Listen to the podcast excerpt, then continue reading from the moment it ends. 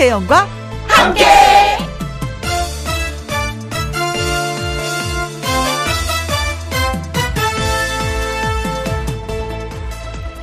오늘의 제목 돈 때문에 하는 거 아닙니다.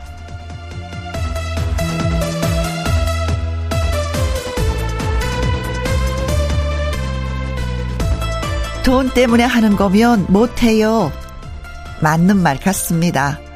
나무를 다듬어서 파는 노점 차리신 할머니. 벌려놓은 거 다 팔아봐야 몇 푼 안 됩니다. 돈 때문에 하는 거 아닙니다. 사람 구경, 세상 구경도 하는 거니까 나오는 거죠. 사실 직장도 그렇습니다. 월급만 생각하고 일하는 거 아닙니다. 나와서 일하니 생활에 리듬도 생기고 사람도 사귀고 하는 맛에 일하러 나오는 거죠. 돈 때문이 아닙니다. 따지고 보면 사람 사는 일이 다 그렇습니다. 돈 때문에 하는 거면 못합니다. 봉사하는 셈 치고 세상 구경하는 셈 치고 하는 거지요. 그러고 보면 세상은 참 재밌습니다. 자, 김명과 함께 출발합니다. KBS 2라디오 매일 오후 2시부터 4시까지 누구랑 함께 김혜영과 함께 10월 22일 토요일 오늘의 첫 곡은 코요태 열정이었습니다. 돈 때문에 하는 거 아닙니다. 열정이 있어서 하는 겁니다. 잠시 광고 듣고 와서 가수 신성 씨와 함께 사연 창고문 열도록 하죠. 김혜영과 함께 김혜영과 함께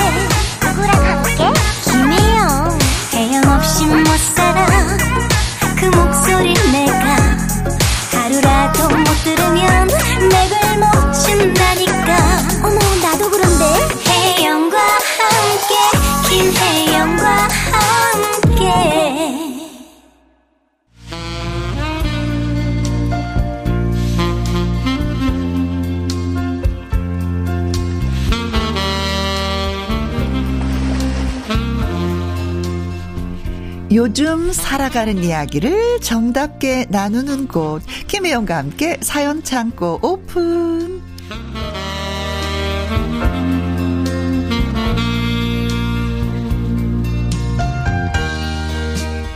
사연 전하는 토요일의 남자 가수 신성 씨 어서 오세요. 안녕하십니까. 토요일에 사전남 신성 인사드려요. 노래가 고픈가 보다. 노래를 많이 하고 싶은 생각인가 봐. 어, 노래는 불러도 불러도 진짜 배가 고프죠. 네, 가수분들은 네. 진짜 그러실 것 같아. 아, 더나 요즘 10월은 또 행사의 계절이기 때문에 네. 행사도 많이 다니고 네. 하다 보니까 요즘 너무 즐거워요. 행복하죠. 사람들 앞에 노래 딱 하고 나면요. 그 사람들이 그 좋은 기운이 그냥 딱 이렇게 몸으로 와져가지고 네. 그냥, 그냥 한마디로 비타민 그리고 네. 영양제 네. 이거를 딱 맛보고 오니까 요즘에 인생이 살짝 즐겁습니다. 그래요. 가수들은 그런 게 또 인생이 즐거운 거고, 네. 네. 또 뭐 라디오를 진행하는 사람들은 많은 분들이 문자를 주고 또 네. 들어주시면 그게 또 힘이 되고 비타민이. 되고 하는 거고, 네. 다 나름대로 그 에너지를 받는 곳이 있는 것 같아요. 그럼요. 음. 오프닝 때처럼 돈 때문에 하는 게 아니에요. 아니 근데 네. 하는 만큼 보상도 따라주면 즐거움을 드리기 위해서 노래를 하는 거예요. 근데, 어, 신성 씨 부모님은 네 에너지를 신성 씨한테 해서 네. 어, 그렇지. 네, 그렇습니다. 네. 부모님들은 자식한테서 또 에너지를 얻습니다. 그렇습니다. 네. 자, 아무튼 뭐 오늘 뭐 사연 보내주신 분들은 소개가 네. 되면서 또 에너지를 얻으시겠죠. 음. 아, 그렇죠. 자, 첫 번째 사연은 어느 분이 보내주셨는지. 네, 현 일화님이 네, 보내주셨습니다. 에너지 팍팍 네. 드립니다. 우리 아내는 병원을 안 갑니다. 아, 병원 안 가신다고요? 몸이 아프면 병을 키우지 말고 병원을 가라고 해도 푸득푸득 우기면서 안 갑니다. 아, 감기가 걸리면 뜨거운 방에서 푹 지지면 된다고 끙끙 앓고 음, 배가 아파도 매실 탄물 한 잔 마시면 된다고 끙끙 앓고 네. 머리가 아플 때도 진통제 하나리면 된다고 하고 어, 손을 베어도 대어도 멋대로 소독하고 밴드 하나 감으면 된다고 하고 음, 그러다가 상처를 키워서 결국엔 진물이 나고 덧나고 합니다. 네. 그 고생 누가 하냐고요? 본인이 하잖아요. 돈 아낀다고 병원에 갈 시간이 없다고 꼬집꼬집 똥꼬집을 부리는 아내. 어. 아내의 마음을 영 모르는 건 아니지만 그 모습을 보는 저는 답답하고 속 어. 터지고 또 한편으로는 마음이 아픕니다. 아내를 그렇게 만든 장본인이 나 아닌가 싶어서 속이 너무 상합니다. 아. 얼마 전엔 몸살로 열이 팔팔 나길래 병원에 가자고 했더니 아니나 다를까 또 고집을 부렸습니다. 네, 걱정하지 말고 당신이나 잘해요. 감기약 먹으면 되니까. 그리고 한숨 푹 자고 나면 괜찮아질 거야. 아, 걱정하지 마라. 아, 아니, 우리 집 아직 갈 길이 멀지만 아내가 그렇게 아등바등 안 해도 살만은 합니다. 혹시 제 사연이 방송이 된다면 아내에게 한마디 전하고 싶습니다. 여보, 아 마누라, 아이 좀 아프면 좀 제발 좀 병원 좀 가라 좀. 아유 정말 이렇게 보내주셨네요. 네. 나이가요, 네. 한 50, 줄에 접어들면 네. 병원하고 친해야 된다. 특히 내시경 하는 것과 친해져야 된다라는 분의 얘기를 제가 들었거든요. 맞아요, 음. 맞아요. 이렇게 뭐 감기 걸리고 배 아프고 머리 아프고 뭐 간단간단 느낌이 있어요. 아 이건 뭐 이거 좀 이렇게 하면 좀 낫겠다라는 게 있는데 아닌 것은 병원 가야 돼요. 가야 되는 거예요. 네, 진짜 가야 되는 겁니다. 예, 그리고 나이가 들면 네. 건강 검진 꼭 필수입니다. 하셔야 돼요. 네. 네. 음. 어머니도 진짜 이 사연에 계신 분처럼 똑같으세요. 아프신 병원을 안 가세요. 계속 누워 계시고. 네. 아유, 한 3일, 한 이틀 이렇게 쉬면 약. 먹고 나면 네. 괜찮어. 뭐 그렇게 네. 표현을 하시죠. 결국 한 일주일 정도 가시니까 저 엄마는 좀 병원 좀 갈래. 어. 근데 어머니도 네. 건강검진 한번 받으셨거든. 대장 내시경을 받으시는데 용종이 그래. 여러 개가 나오다 보니까 그러게요. 어머니도 좀 이 건강에 어떻게 보면 적신호잖아요. 이 음, 용종이라는 게. 그래서 1년에 한 번씩 꼭 가셔가지고 네. 계속 예, 위 내시경 하시고. 내시경, 네, 위, 위도 예, 하시고. 장 내시경 네. 이거는 예, 꼭 하셔야지 되는 거예요. 근데 남편들 입장에서는 돈 아낀다고 병원 안 가는 거 내 내 내 내내내 탓이다라고 표현을 하시는 거 맞아요. 보니까 왜냐면 아내가 어 너무 그러니까 이거 병원비 나가는 것도 아깝다라고 음. 이렇게 생각하기 때문에 아, 내가 진짜 음. 너무 능력이. 없는 건가 이렇게 병 생각할 수도 키우다가는 있고. 그렇죠. 그 아낀 돈 다 나가는 맞아요. 거거든요. 빨리 가시는 게 진짜, 낫습니다. 예, 그렇습니다. 그런 의미에서 뭐 신성 씨도 병원 잘 다니는 거죠? 저는 제 스스로 건강 염려증이 있어가지고 어 이거 왜 이러지? 일단 병원을 가요. 가가지고 딱 검사를 해보고 네. 이상이 없다 면 그때 좀 어. 이렇게 되고. 예. 저는 이제 방송을 하니까 네. 뭐가 아프면 진행하지 못할까봐 그게 겁이 나서 어. 얼른 얼른 병원에 바닥바닥 다니는 편이에요. 제일 좋은 거예요. 음, 진짜 음, 좋은 음, 겁니다. 예. 그래서 지금 치과도 다니고 있고, 어. 음, 또 한의원도 다니고 있고, 많이 다니시네요. 피부과도 다니고 주치 주치 한 번을 좀 이렇게 두시는 게 좋지 않을까. 아무튼 병원 가는 것도 좀 부지런해야 되겠더라고요. 음, 아 진짜 아프지 마요. 아픈 거 진짜 슬프고 예. 그래요. 그, 아유. 그걸 또 바라보는 가족들은 더 많이 속이 상하니까 절대로 아프지 않으시기 바라겠습니다. 사연- 네, 김영과 예, 그렇죠. 지켜보는 모든 분들. 네. 근데 사연을 듣고 계신다면 네. 병을 키우기 전에 미리 가시는 게 돈도 절약되고 예, 몸도 건강해지시고. 네, 몸 네. 축나잖아. 맞아요. 네, 몸 축나 잖아. 더 네, 힘들어요. 음, 네. 그래요. 자, 오늘의 노래 제목은 이게 딱인 것 같습니다. 박상철의 황소고지. 다음 사연은 제가 소개할게요. 네. 오정희 님이 보내주셨는데, 다들 속이 시원하다. 왜 왜요? 아, 흉보고 싶었거든. 아. 네. 항상 김혜영과 함께를 음, 잘 듣고 있는 애청자입니다. 날이 차가워졌는데 감기 조심하시고요. 어머 고마워요. 아우, 음. 같이 우리 감기 조심해요. 네. 제가 사연을 쓰는 이유는 너무 속이 터져서 우리 신랑 험담하려고 오. 합니다. 보통 험담은 익명인데. 나도 대놓고 하고 싶어. 그러니까요. 네. 나이를 먹을 만큼 먹은 내일 모레 50살인 우리 신랑은요. 7살 딸보다도 더 반찬 투정이 심합니다. 아이고. 생선은 비린내 난다고 안 먹고 소고기는 이에 낀다고 안 먹고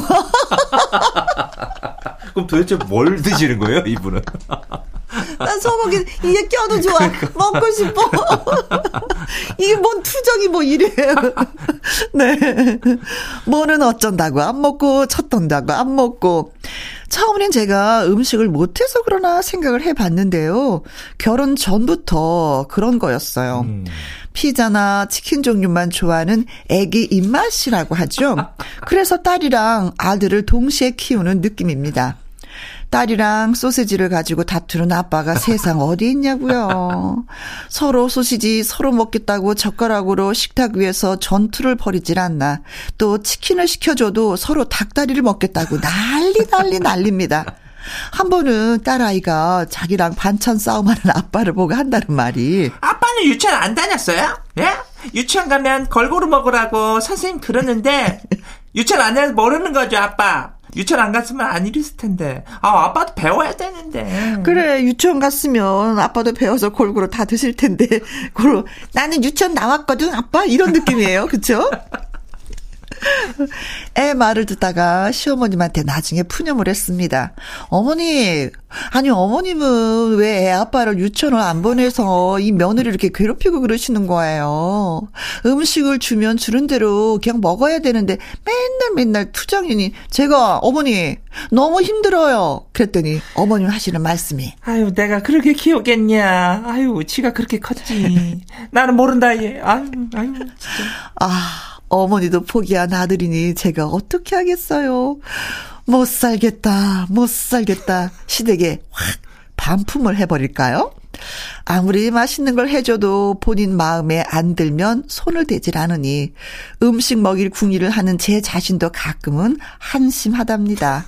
아들 하나 더 키우는 마음으로 제가 너그럽게 넘어가야 하나요? 아니면 굶으라고 둘까요? 뭐가 정답일까요? 난 선택했어. 뭐, 뭔데요? 굶으라고 두.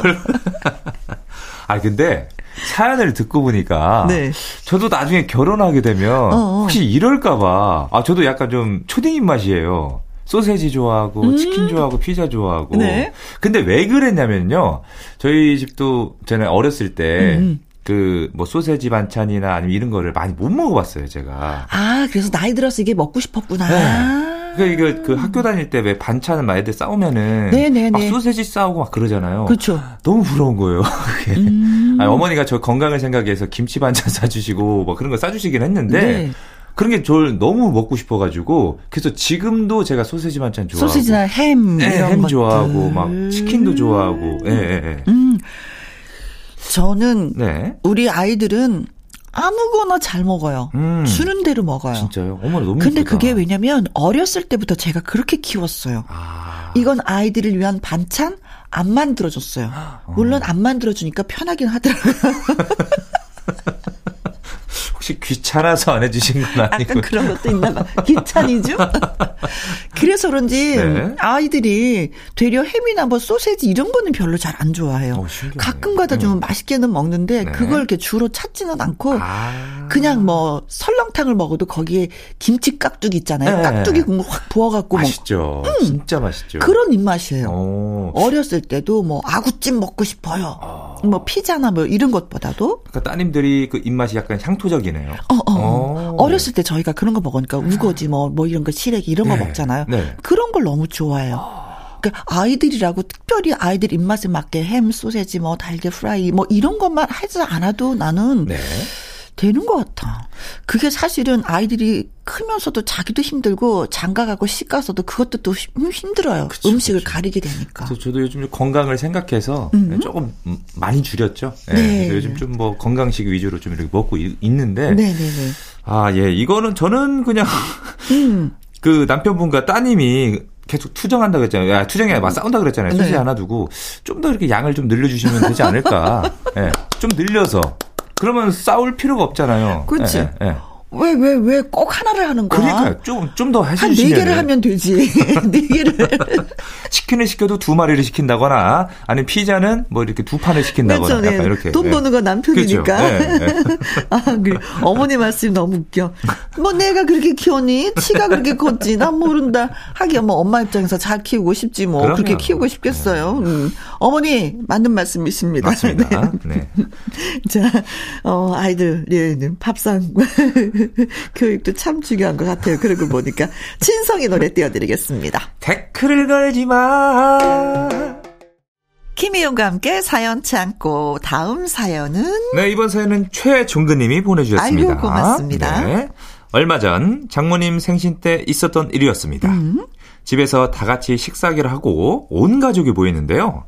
나이 40이 훌쩍 넘었는데도 아직도 여친이 없는 막내 처남이 도착을 안 해서 기다리고 있었지요. 장모님께서는 아이고 이놈의 자식은 남들 다 있는 마누라가 있기라나 챙길 자식이 있나 뭐한다고 아직도 못 오고 사람을 이렇게 기다리게 하노 이? 하면서 툴툴대셨죠. 그때 도착한 처남 커다란 꽃다발을 쑥 내밀면서 엄마 내 오답 주웠다 마 에? 하면서 식구들은 센스 있는 처남의 한마디에 오! 오! 하면서 박수를 쳤지요.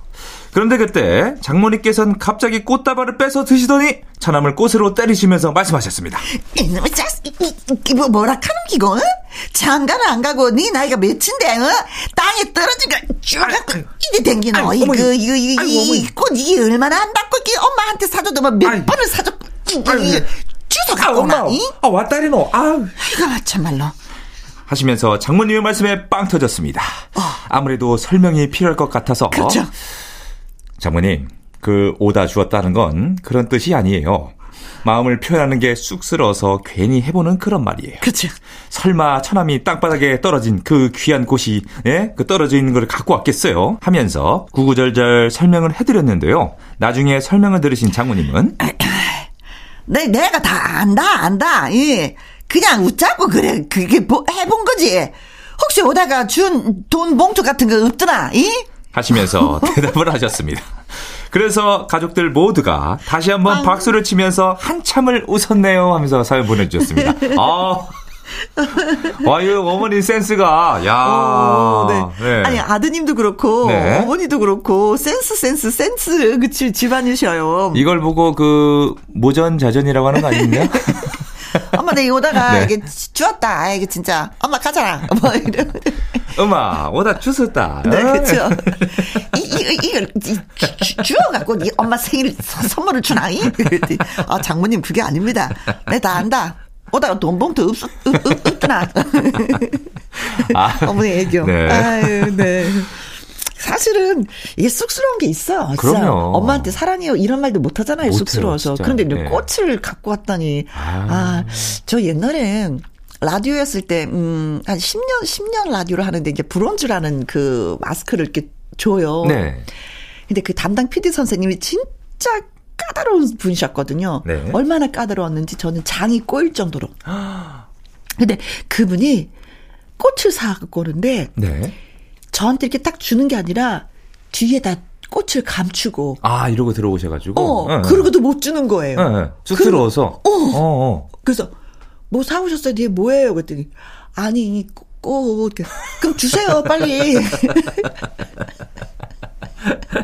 아, 근데 사연을 읽다 보니까. 네. 아, 그런 네, 분들이 계세요. 네. 올해 저희 어머니가 칠순이셨잖아요. 음. 그래서 뭐를 준비해드릴까 해서 꽃, 꽃 바구니에다가 음. 제가 그 어머니 나이에 맞게 한 어. 70만원 정도를 딱 이렇게 해가지고. 네. 딱 어머니 그 할 때 상에 딱 놔드렸어요. 음. 근데 어머니가 딱 끝나자마자 그 바, 그것만 챙기시고 방에 들어가셔가지고. 돈 봉투만? 아니, 꽃? 아니, 꽃은 관심도 없고 돈 빼셔가지고 그걸 다 정리하고 계신 거예요. 하나, 둘, 셋, 넷, 다섯. 아이고, 내가 나이를 팍팍 먹어야지 용돈이 더 늘지. 아, 귀여우셔가지고 저희 어머니가 그 모습 보고.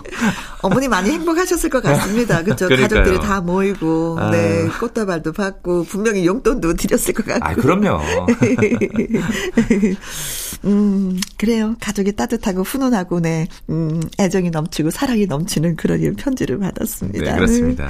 김정수의 노래 띄워드립니다. 내 마음, 당신 곁으로. 이번 사연은 주효선님이 보내주셨습니다.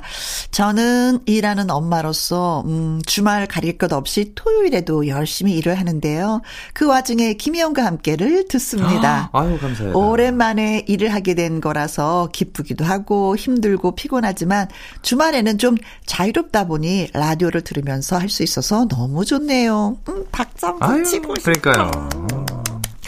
워킹맘의 비애가 있습니다. 혜영 씨도 공감하시겠죠.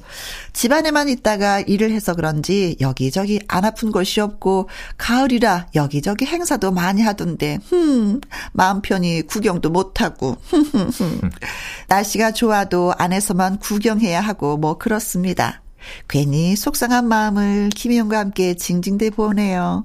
비행기 타고 하늘을 훨훨 여기저기 자유롭게 날아가고 싶습니다. 워킹맘한테 힘을 팍팍 주실래요? 하셨어요. 아우, 힘 드려야죠, 저희가. 아우. 네. 보통 이게 쉬운 일이 아니거든요. 음, 아이보리아 일하는. 사실은 예. 뭔가 하나를 얻으려면 뭔가 하나는 또 희생을 해야지 되는 게 그쵸. 삶인 것 같아요. 그래야지 아, 네. 평등하기도 하고 그쵸. 이것도 좋고 저것도 좋고 다 좋은 세상은 또 없는 것 같아요. 음. 음. 혜영님도 그 계속 DJ를 하시고 방송도 하셨잖아요. 네. 그때 당시 이게 아이를 그러니까 두 따님 나셨을 때도 음, 계속 음. 일을 하셨을 텐데. 그렇죠. 네. 저는 보름 만에 음, 둘다 보름 만에 네. 어, 가서 또 방송하고. 아이고. 근데 라디오 하는 거 너무 즐거워요. 정말 행복해요. 그런데 또 한 가지는 저는 이제 여행을 다니지 못하는. 그렇죠. 뭐가 이렇게 네. 앞뒤면이 다 있어요. 음. 어, 그래서 토요일과 일요일을 아주 즐기려고 노력을 음. 해요. 이렇게도 즐기고 저렇게도 즐기고, 즐기고, 집에 있지 않고 그쵸, 누군가를 그쵸. 만나서 그냥 네. 풀이라도 한 번 밟고 땅이라도 한 번 밟고 음. 걸으려고 노력하는. 음. 그래서 그 나물 뜯으시러 잘 가시는 거. 정말 나무랄 데가 없네요. 우리 혜영 누님은. 네, 네. 아, 근데 진짜 어, 되게 힘드실 것 같은데. 네. 그래도 오랜만에 음. 일을 하게 돼서 기쁘다고 표현을 해 주셨거든요. 아. 이 기쁨을 우리가 더 크게 그쵸, 확대시켜서 그쵸. 가지고 네. 있어야지 될 것 같아요. 아. 힘들다라는 개념보다도. 그쵸, 어, 어, 어. 어, 집에 있을 때 이런 기쁨 없었잖아요. 맞아요. 편안한 거는 있었지만, 음, 일을 함으로써 기쁘기도 하고, 어, 좀 약간 경제적으로도 도움도 되고, 어, 나를 더 가꾸게 되고, 세상을 좀더 이렇게 왜 밝게 보는 것도 있고 네. 뭐 이, 런거 있잖아요. 넓게도 보고 이런 장점들을 더 많이 생각하시면 어떨까? 정말 신기한 게 힘이 들긴 해. 집 안에 있는 공기랑 밖에 있는 공기가 틀려요. 어 다르죠. 정말 달라요. 달라. 네. 네. 밖에 공기가 네. 더 달아.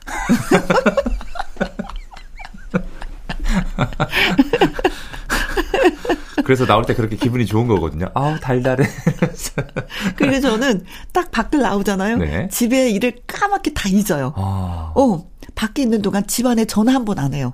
그렇구나. 어, 다 잊어요. 밖이 좋아. 네. 응, 밖이 좋아. 그딱 응. 이제 집에 들어가시면 밖에 있는 쫙 잊으시고. 그렇죠. 그렇죠. 네.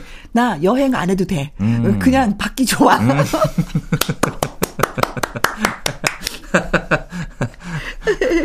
어, 근데 뭐 저 같은 경우는 아이들이 다 컸으니까 그런데 또, 음, 주효선님은 육아를 또 병행해야 되니까 그게 네. 얼마나 또 버겁겠어요. 그렇죠. 이잠 제대로 또 못 자요. 네. 육아를 하다 보면은 음. 잠이라도 푹 잘 수 있으면 또 몸이 개운할 텐데 그러지 네. 못하니까 그렇습니다. 아유, 또 힘내십시오. 저희가 응원 팍팍 하겠습니다. 네. 근데 나중에 아이들이 네. 크면 다 알아요. 엄마가 이렇게 많이 고생했구나, 힘들었구나, 음, 나로 맞아. 인해서. 어, 예.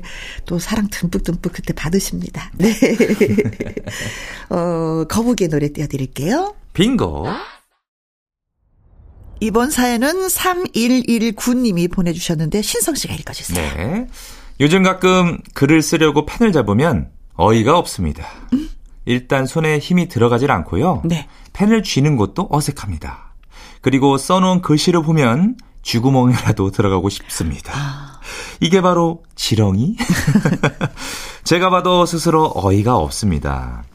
요즘은 다 컴퓨터나 휴대전화로 문자를 치니까 생각보다 손글씨 쓸 일이 없습니다. 음. 메모를 할 일이 있어도 대충대충 휘갈겨 써버릇해서 그런 걸까요? 그렇지. 원래부터 악필이면 상관이 없겠는데 소시적에 글씨 좀 쓴다는 소리를 듣고 살았던 사람입니다. 네. 예전엔 가을의 낭만을 편지로 주고받았던 시절이 있었죠. 음.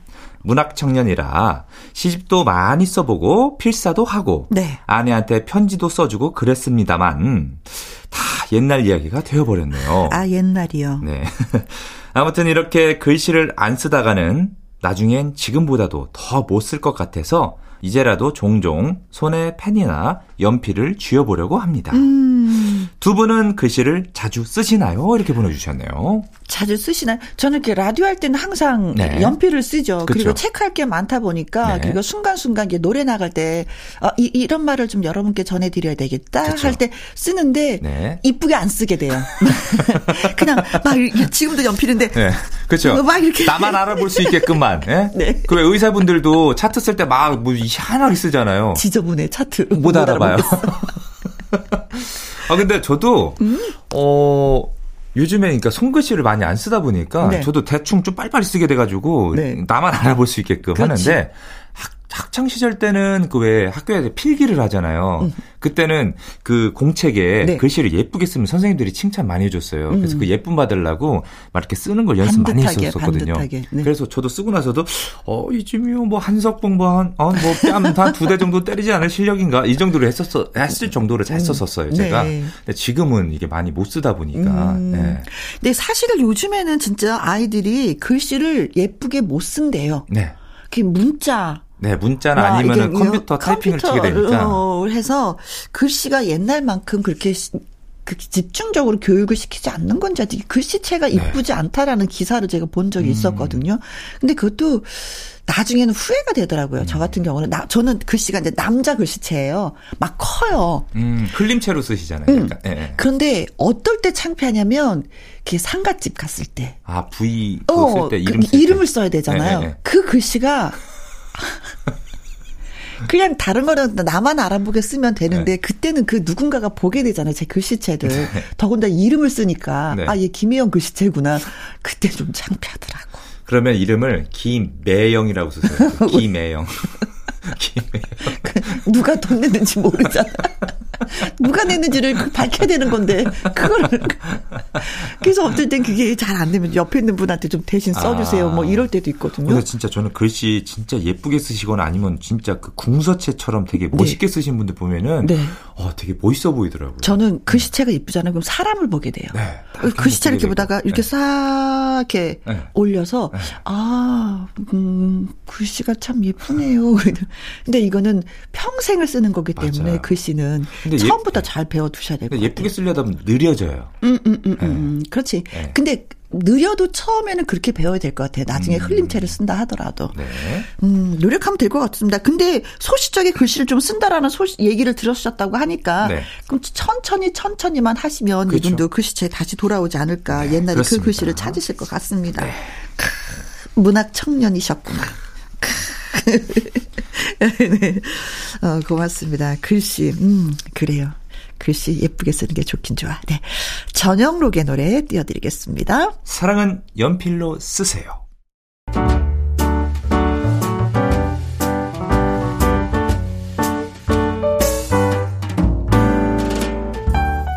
김희용과 함께해서 드리는 선물입니다.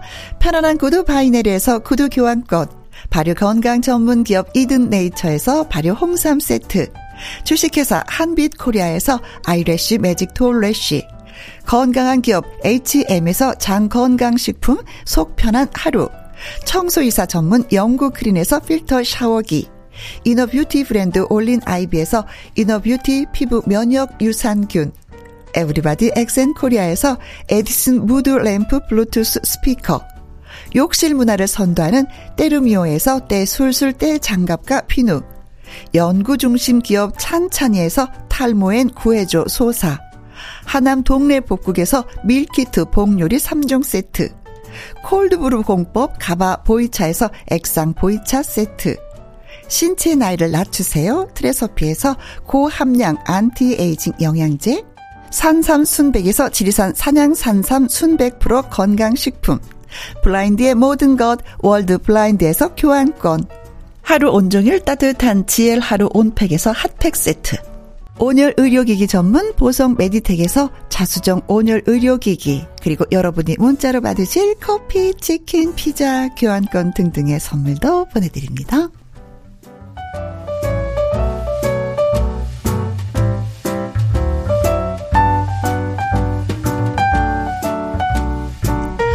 KBS 이라디오 김혜영과 함께 1부 마무리할 시간이 됐습니다. 오늘 사연 소개되셨던 현일환님, 오정희님, 최종근님, 주효선님, 3119님에게는 속눈썹 영양제 플러스 풋크림. 발 보들보들하게 관리 잘 하시라고 저는, 예.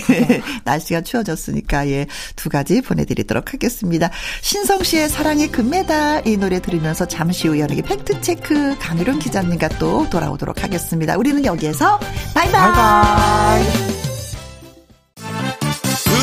2시부터 4시까지 김혜영과 함께하는 시간 지루한 날 졸음운전 김혜영과 함께라면 저 사람도 웃고 이 사람도 웃고 여기저기 벅장개소. 가자 가자 가자, 가자. 김혜영과 함께 가자. 오두시 김혜영과 함께 KBS 이라디오 김혜영과 함께 2부 시작했습니다. 강유론 기자의 연예계 팩트체크 노래 한 곡 듣고 와서 시작하도록 하죠. 안현주님의 신청곡이에요. FT 아일랜드의 새들처럼. 지금부터 슛 들어갑니다. 영화 한 편 찍으시죠. 엔딩에 키스신 있다 참고하시죠. 이번 한 주는 또 어떤 연예가 소식이 있었나 여러분의 궁금증을 해결해 드리겠습니다. 연예계 fact check.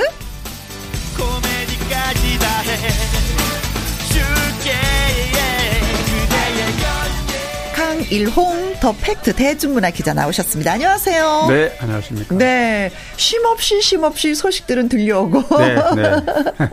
그래서 기자들은 또 할 일이 있고. 그렇습니다. 그 말씀을 우리는 또 귀담아 듣게 되고. 네, 네 그렇습니다. 이번 주에 무슨 일이 있었는지 또, 음. 뭐또 이렇게 정리해서 말씀을 드리면, 아, 그랬구나. 또 이렇게. 네, 되죠. 그렇죠. 네. 자, 처음 이야기 나눠볼 주제는, 와, 오빠! 조영필, 네, 조영필 씨 네네. 소식이에요. 4년 만에 콘서트를 이제 갖게 되는데, 네. 어, 예상 못했어요, 저도. 어, 왜냐하면 갑자기 발표한 거였죠. 뭐 9월 지난달까지도 전혀. 음흠. 어, 왜냐하면은 어, 조영필 씨가 2018년에 콘서트를 하고 네. 1년 쉬었다가 2020년 하려고 그랬어요, 원래. 코로나 네, 때문에. 네, 코로나 때문에 이제 계속 연기가 됐고. 네. 코로나가 이제 풀리면서 올 상반기에 할 거라고 또 예상을 했는데 네. 어, 또 그냥 넘어갔단 말이죠. 음흠. 그래서 오늘 하반기는 전혀 예상을 못 했고요. 네. 내년쯤엔 할 거다 이렇게 생각했습니다. 원래는. 음. 그런데 어 11월 네. 마지막 주 토요일 일요일하고 12월 첫 주 토요일 일요일 음흠. 이렇게 네 차례 어 공연을 했습니다. 네. 네. 어, 지금쯤이면 연습이 그 전부터 그렇죠. 계속해서 예, 많은 스탭들하고 호흡을 맞췄을 텐데 네. 이제야 발표를 하는군요. 그렇습니다. 연습은 어, 나훈아 씨도 그렇지만 조영필 씨 그러니까 콘서트를 준비하면 네. 벌써 4, 5개월 전부터 준비를 그렇죠. 합니다. 네. 여러 가지 네. 이제 음. 뭐 신곡 발표도 준비하지만 이제 기존의 곡들도 음. 약간은 편곡을 하고 네. 또 관객들의 취향에 맞도록 트렌드에 맞는 어떤 그 어, 리듬 네. 이런 감을 이제 준비하는데요. 어, 아무튼 늘 준비하긴 거는 맞아요. 그거는 음. 늘 항상 늘 준비되어 있는 네, 늘 준비되어 음. 있는 건 맞지만 이게 시기가 올 연말 이렇게 할 줄은 예상을 못했던 네. 부분입니다. 항상 그 콘서트 할 때 보면 이렇게 신곡이 이렇게 발표가 되곤 하잖아요. 네네. 네. 이번에도 또 어떤 신곡이 발표되었는지. 네. 어, 어 그런데 2018년 해요.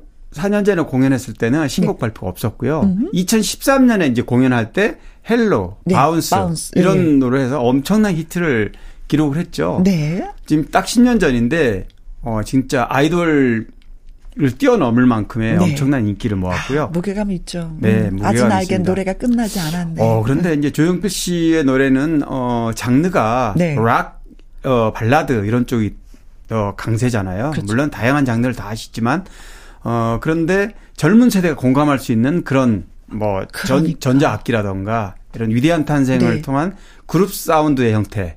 네. 그래서 젊은이들과 함께 가는 것 같아요. 그렇습니다. 네. 네, 네. 네 그래서 2013년에도 히트를 많이 했고요. 음. Bounce란 노래도 했고. 이번에도 신곡을 두 곡 정도는 발표한다 그래요. 아, 네.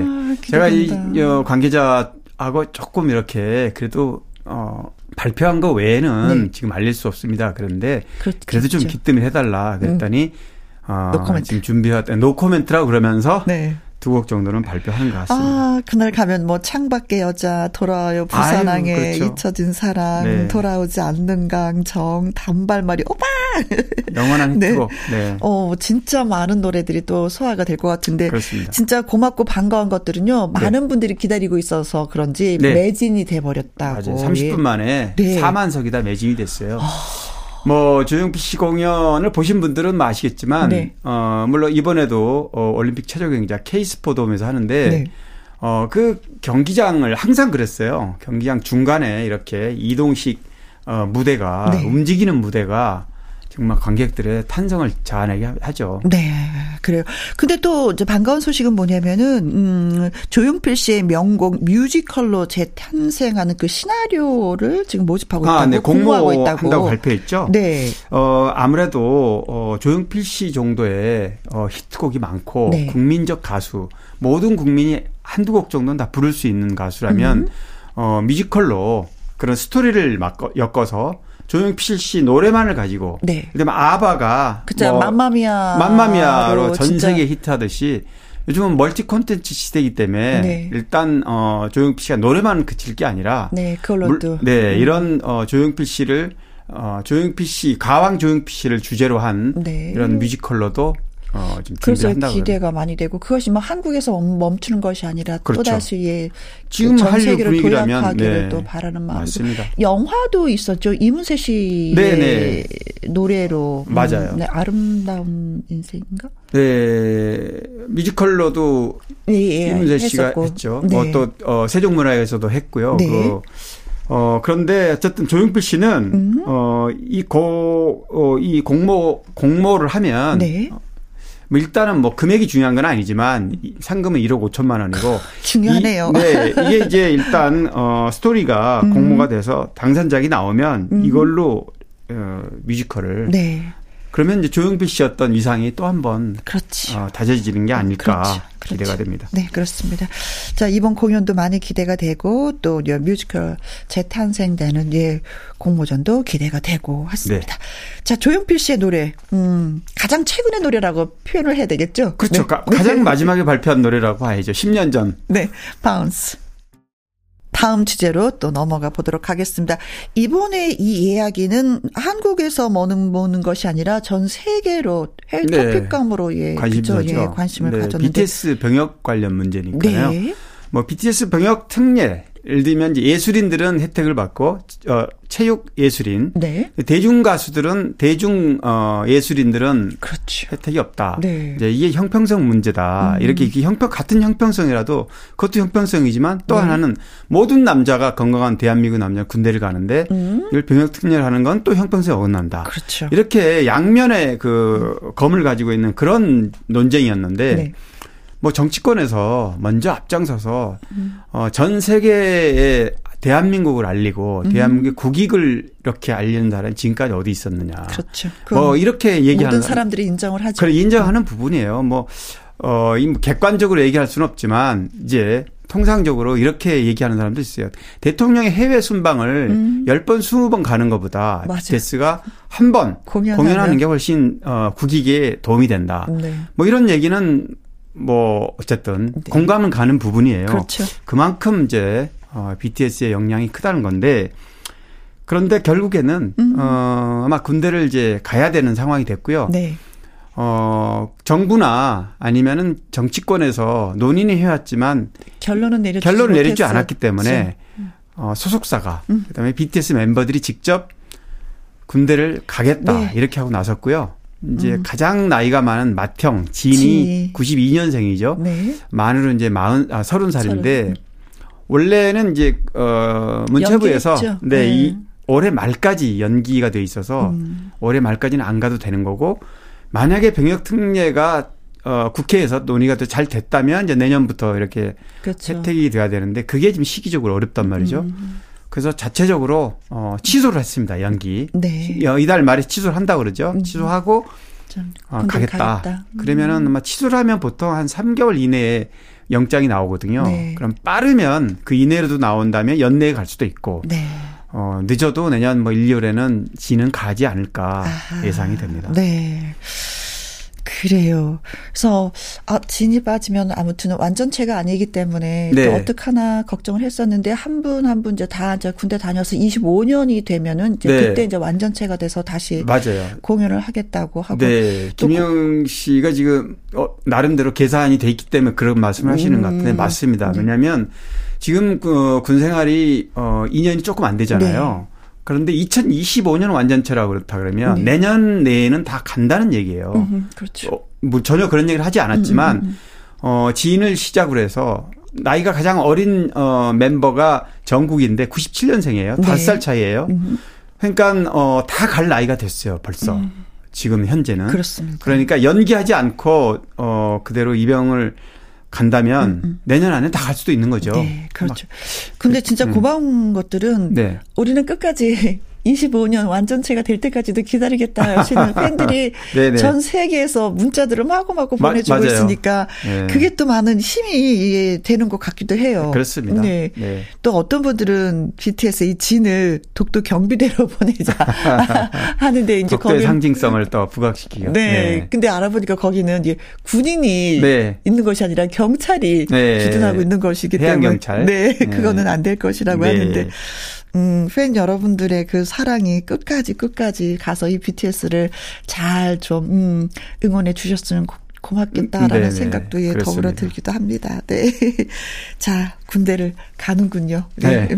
다녀오면은 더 멋진 사나이로 거듭나기도 하고 또 물론입니다. 한국이라는 그 위상이 네. 그래 누구한테나 더 평등하다라는 걸 또 전 세계 알릴 수 그렇죠. 있는 것도 되기도 또뭐 좋은 쪽으로 생각한다면 네. 뭐 아쉽긴 하지만 네. 많은 팬들한테는 음. 어, 다, 다녀오는 게 또 떳떳하고 좋을 수도 있죠. 네, 네, 네, 네. 그렇습니다. 네.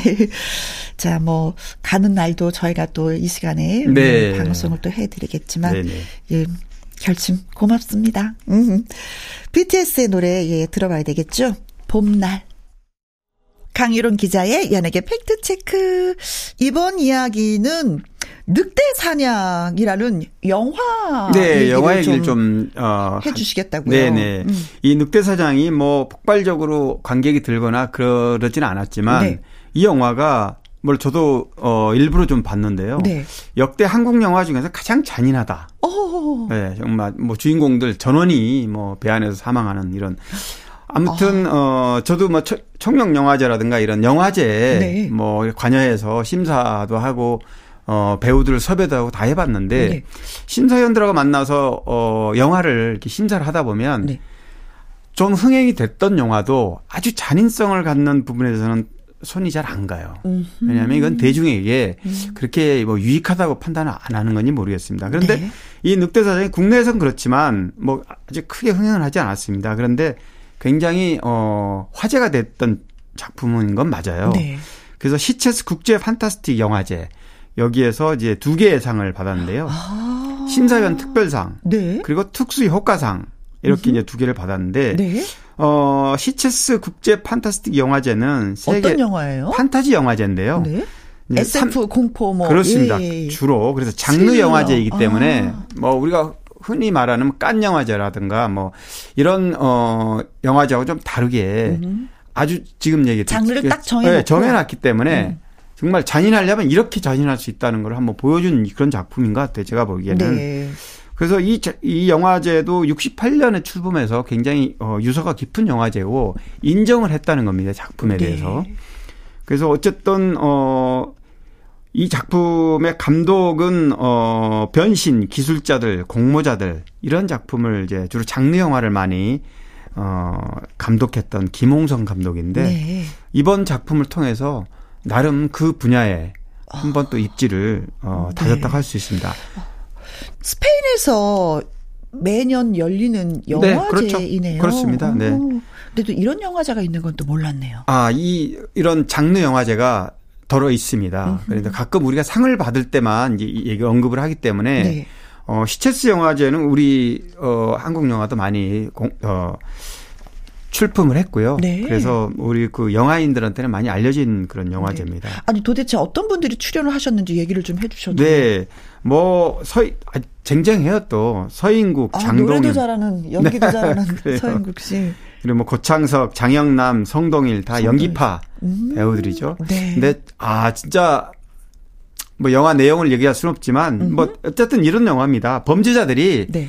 해외에 있는 범죄자들이 국내로 이송하는 그런 과정에서 배 안에서 벌어지는 얘기예요. 음. 네, 아주 정말 극악무도한 범죄자들이 네. 그 이송하는 사람들 전부 다 죽고 죽이고 뭐 이런 좀 약간 건데. 강심장이다 하시는 아, 분들 그렇습니다. 네. 예, 보셔야 되는 네. 영화인 것 같기도 합니다. 그렇습니다. 예. 근데 어쨌든 연기파 배우들이 아주 연기는 굉장히 음. 아주 정말 실감나게 잘했습니다. 네네.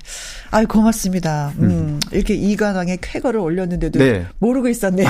그러니까는 네 장르 영화제이다 보니까 네 다시 한번 축하드리고요. 네. 유재련님의 신청곡 띄워드릴까요? 임현정의 사랑은 봄비처럼 이별은 겨울비처럼 강유론 기자의 연예계 팩트체크 다음 이야기는요. 어, 궁금합니다 하면서 저희한테 글을 주셨어요.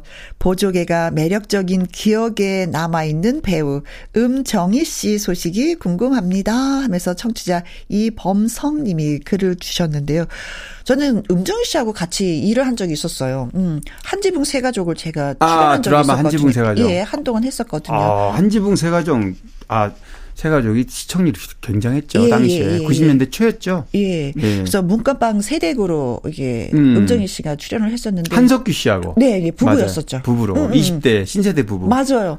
그냥 이제 조용하고 네. 그냥 미수만 살짝 살짝 머금고 이제 수줍음이 많은 네. 예, 그런 친구라고 저 아직도 기억을 하고 있거든요. 맞아요. 실제로 그렇습니다. 네. 저도 90년대 초반에 이제 뭐 MBC 드라마였잖아요. 네. 당시에는 이제 방송사 로비에 어, 기자들도 으흠. 이제 배우들하고 뭐 모든 사람이 로비에서 만나서 차 마시고 기자분들이 항상 계셨어요. 네, 항상 네, 그냥 네, 분장실 바로 네, 앞에. 그래서 음. 이제 어, 촬영하러 온 배우들하고 대화도 하고. 그렇죠. 근데 당시에 이제 음정희 씨는 신인이었어요. 89년에 MBC 19기로 데뷔를 했는데 어, 저도 생각나요. 지금 말씀하시니까. 뭐, 김나온, 박지영, 변소정, 오연수, 장서, 이런 네. 분들이 식구이에요. 네. 지금 음정희 씨까지. 어? 근데 이제 한 신인이고, 물론 저도 기자 초년병이었지만, 만나면은 이제 같은 동병상련이죠. 신인들이니까. 네. 그래서 뭐, 그때는 아주 자유스럽게 음. 대화도 음. 하고, 뭐, 새로운 작품 들어가면 기사 써주고, 축하해주고, 음. 음. 뭐, 이렇게 했었는데. 그때 당시는 그냥 항상 기자분들이 계시니까,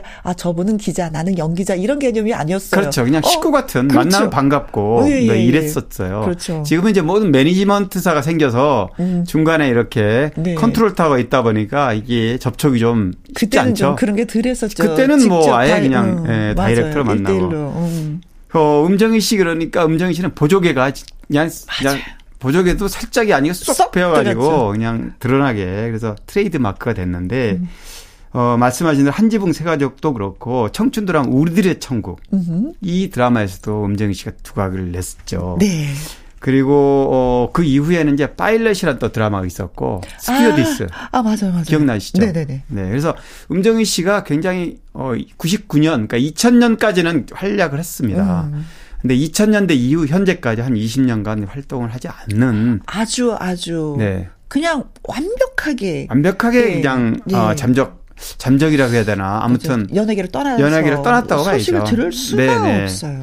어 그런데 어 물론 아시는 분들은 덜 알겠지만 뭐 당시에 좀 아픔도 있었던 것 같고요. 음. 결혼을 했다면 실패했어요. 네. 2년 만에 이혼을 하고 또 한 4년 만에 다시 어 한 4, 5년 사이에 다시 재혼을 했는데 네. 부산에서 뭐 호텔 경영하는 뭐 부산에서 아, 유지라고 그래요 남편이. 네네네. 그래서 이제 재력가인 것 같고요. 결혼해서 방송 연예 활동은 안 하고 음. 어, 평범한 주부로 이렇게 네. 산다는 얘기는 어, 들립니다. 네. 네. 그래요. 그 누구한테도 소식을 들을 수 없는 음종희 씨 얘기를 또 강희론 기자님한테 얘기를 들으니까 옛 추억이 많이 나기도 하네요. 네. 그래서 결론은 행복하게 잘 살고 아이, 있을 것이다라는 네, 추측을 해봅니다. 자, 이제 또 90년대 이별 아닌 이별을 불러서 히트하고 한때 트로트 가수로 활약을 했었던 이범 학 씨의 근황이 무척 궁금합니다 하면서 청취자 권 아림님이 글을 주셨어요. 네. 음. 이범학 씨는 전에도 한번 어떤 청취자분이 궁금해 하셔서. 맞아요. 한번 음. 소개한 적이 있어요. 음. 일산에서 그때 음식점 하고 있어서. 아, 네네네. 예, 예. 네. 그때 그, 이제 일산에서 어, 음식점을 하는데 코로나 때문에 네. 이제 직원을 내보내고 본인이 본인이 직접 서빙하고. 아내가 또 요리를 잘한다고 그래서 음, 아내분이 아내분은 재혼한 아내분이에요. 네. 13살 연, 연하고요. 음. 이분막 씨도 한 번 한 차례 어, 결혼했다 실패한 경험이 있고 어, 또, 노래도, 네. 이범학 씨는 사연이 많아요. 아. 까 말씀하신 이별 아닌 이별 이 노래가 엄청 히트했잖아요. 아직도 그분이 그러시더라고요. 네. 내가 이 노래를 아직도 먹고 산다고. 아무튼, 어, 가요톱10에서 6주 연속 1위를 했고 6주. 뭐 MBC 인기가요에도 뭐 아무튼 골든컵을 받고 뭐 통틀어서 네. 10회 이상 1위 했다는 거는 엄청난 음. 인기라고 할 수 있는데요. 근데 얘기를 이제 들어보면 저도 이범학 씨하고 전화 통화를 어그 그 당시 해보 했는데 네. 어 그렇게 인기를 많이 얻었어도 그때는 어, 가수나 배우가 돈을 버는 구조는 아니다. 맞아요. 이런 얘기를 하더라고요. 맞아요. 그래서 크게 돈을 모으지는 못했다. 으흠.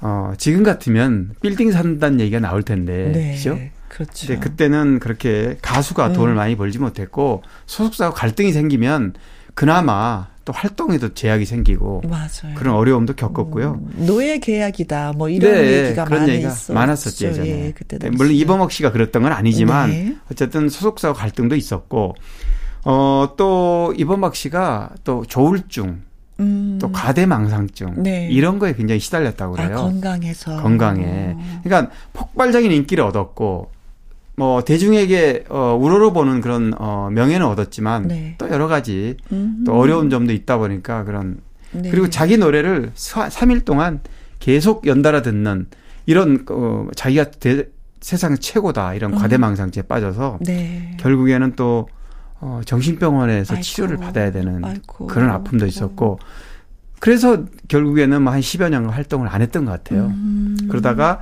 2012년에 네. 어 이대남이라는 이런 노래 트로트 음, 음, 음, 음. 그래서 이제 활동을 했는데 그렇게 또 네. 빛을 보진 못했습니다. 음, 쭉 이렇게 하면서 이제 아내를 만났고 네. 지금 아내는 이제 공연 기획자로 공연하러 갔다 만나가지고 아, 어, 그래서 이제 결혼을 했고 생계를 위해서는 식당을 차려서 아내 되시는 네. 별로 이렇게 말씀이 없으시고 예, 주방에서 열심히 요리를 하시는데 네, 네, 음, 맛집으로도 유명하고 일산에서 네. 연예인들이 이제 동년회에서 좀 가지고 가면 막 사인 같은 거 많이 있어서 아 누가 다녀갔구나 누가 다녀갔구나 이것도 좀 많이 알게 되는데 또 그 또래 같이 활동을 했었던 분들이 오셔서 또 같이 뭐 그렇죠. 힘도 붙어주고 격려도 해주고 네. 네. 음.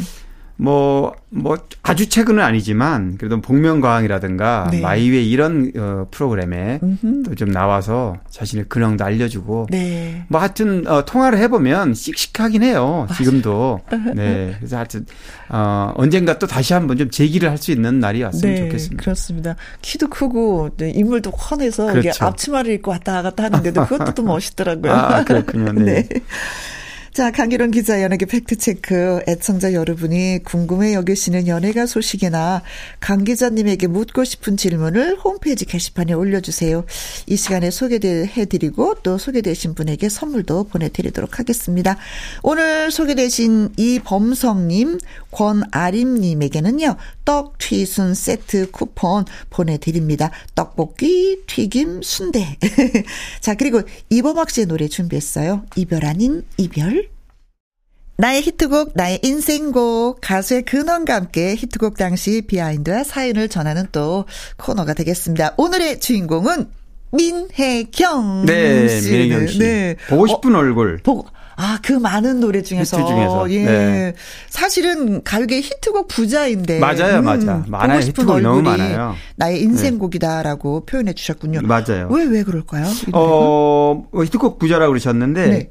일단 몇 개만 얘기해 보면 어느 소녀의 사랑 이야기, 내 인생은 나의, 나의 것, 것. 음. 사랑은 이제 그만, 네. 그대는 인형처럼 웃고 있지만, 네. 그렇게 많은 곡들이 있는데 네. 어, 보고 싶은 얼굴은 이제 데뷔 직후에 불러 데뷔한지 어, 80년대 맞아요, 80대 초에요. 네. 그래서 어, 이 노래는 어, 사실 본인은 18살 때 어, 고등학교 때 여고 시절에 데뷔를 했지만 네. 실제로 이 노래 아 실제 데뷔는 81년이고 음. 이 노래가 히트는 조금 지나서 있습니다. 히트를 좀 당시 바로 히트 네, 바로 히트는 된건 아닙니다. 네. 그런데 이 노래가 의미가 어 누군가에게 자신의 마음을 고백할 때 네. 이제 부르는 뭐 가사 내용도 그렇지만 보고 싶은 얼굴 네.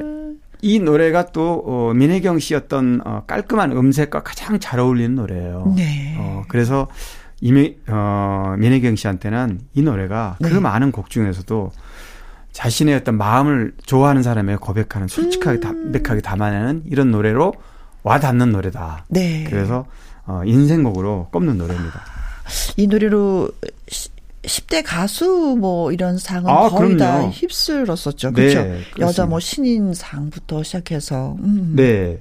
MBC 10대 가수 가요제 여자 부문 신인상이 이제 시작 시작으로 네. 뭐 제1회 미국 LA 가요제에서도 어, 아. 또이 어, 노래 히트 이후에 또 그랑프리 최우 가수상을 받았고요. 네. 아무튼 어뭐 민혜경 씨는 이 노래뿐이 아니고 히트곡이 워낙 많다 보니까 네. 그 노래 노래마다 다 사연이 다 있긴 있습니다. 그렇겠죠. 그런데 이제 유독 어, 이 노래에 본인이 애정을 갖고 있는 거고요. 네. 어, 사실 이 노래 보면은 어, 아주 어려운 말이나 현학적인 표현은 없어요. 아주 음. 쉬운 말만 있습니다. 내 사랑 어디쯤에 있나? 밤은 더 외로워지고. 이런 우리가 내 사랑 네. 어디쯤에 있나? 밤은 더 외로만지고 네. 좋습니다. 네. 고맙습니다. 네. 그래서 이제 이런 어 군더더기 없는 민혁의 목소리, 보이스와 네. 또 그래서 누가 들어도 언제 들어도 음. 노래가 지금 거의 40년 됐는데도 그렇죠. 목소리는 변함이 없이 변함이 예, 없고 딱 목소리 들으면 어 민혜경 목소리다 깔끔하다 아직도 소리가 나오는구나. 네. 네. 그 생각들은 좀 많이 하게 되더라고요. 맞습니다. 음. 그래서 민혜경 씨 간간히 TV에 잘 안 나오는데 네. 간간히 나오면 코로나 직전에 나왔던 프로그램에서 중에서도 어, 이 노래를 현대 스타일로 좀 본인이 직접 해석해서 음흠. 불렀는데 굉장히 호평이 좋았습니다. 댓글이 많았고요. 네. 어, 민혜경 씨는 뭐 노래는 워낙 어려서부터 정말 정평이 나 있었고 네. 어, 별명이 눈이 커서 왕눈이. 저 지금 그 얘기 하려고. 아, 그래. 또 노래 네. 부를 때 보면 입도 시원시원하게 생겼어요. 맞아요. 네. 그래서 또 노래를 잘하는 건지는 네. 어, 모르겠습니다. 네. 그리고 아까도 뭐 국제가요제에서 상을 탄 게 또 있었지만 네. 또 ABU 국제가요제에서도 네. 또 상을 타서 네, 그러니까 네. 한국에서 실력이 인정받는 분들은 진짜 외국에서도 또 인정받는 가수가 되는구나라는 느낌을 또 받게 한 가수이기도 음, 했어요. 맞아요. 네. 지금은 어 대한민국에서 하는 그 어워즈 음. 악 시상 식도 그렇고 네. 어 권위가 더 있습니다. 세계적으로 한류 바람 때문인데요. 네. 그 90년대만 해도 아시아 아시아에서 열린 일본이라든가 아시아 태평양 뭐 가요제라든가 이런 그 해외 공연 네. 해외 음악제 이런 게 음. 국내에서 알아줬습니다. 그렇죠. 지금은 뭐 미미합니다. 우리 근데 옛날에도 보면 우리나라에서도 서울 국제가요제라고 해서 네네 네, 저 생생하게 기억이 네. 나거든요. 음. 지금에 비하면 네. 지금은 뭐 우리 가요제가 어 어워즈가 굉장히 많고요. 네. 그런 어 한국에서 하는 어워즈가 세계에서 인정을 해주는 거지. 음. 뭐 한국 한류 가수들이 케이팝이 전 세계를 휩쓸고 있기 때문이죠. 네.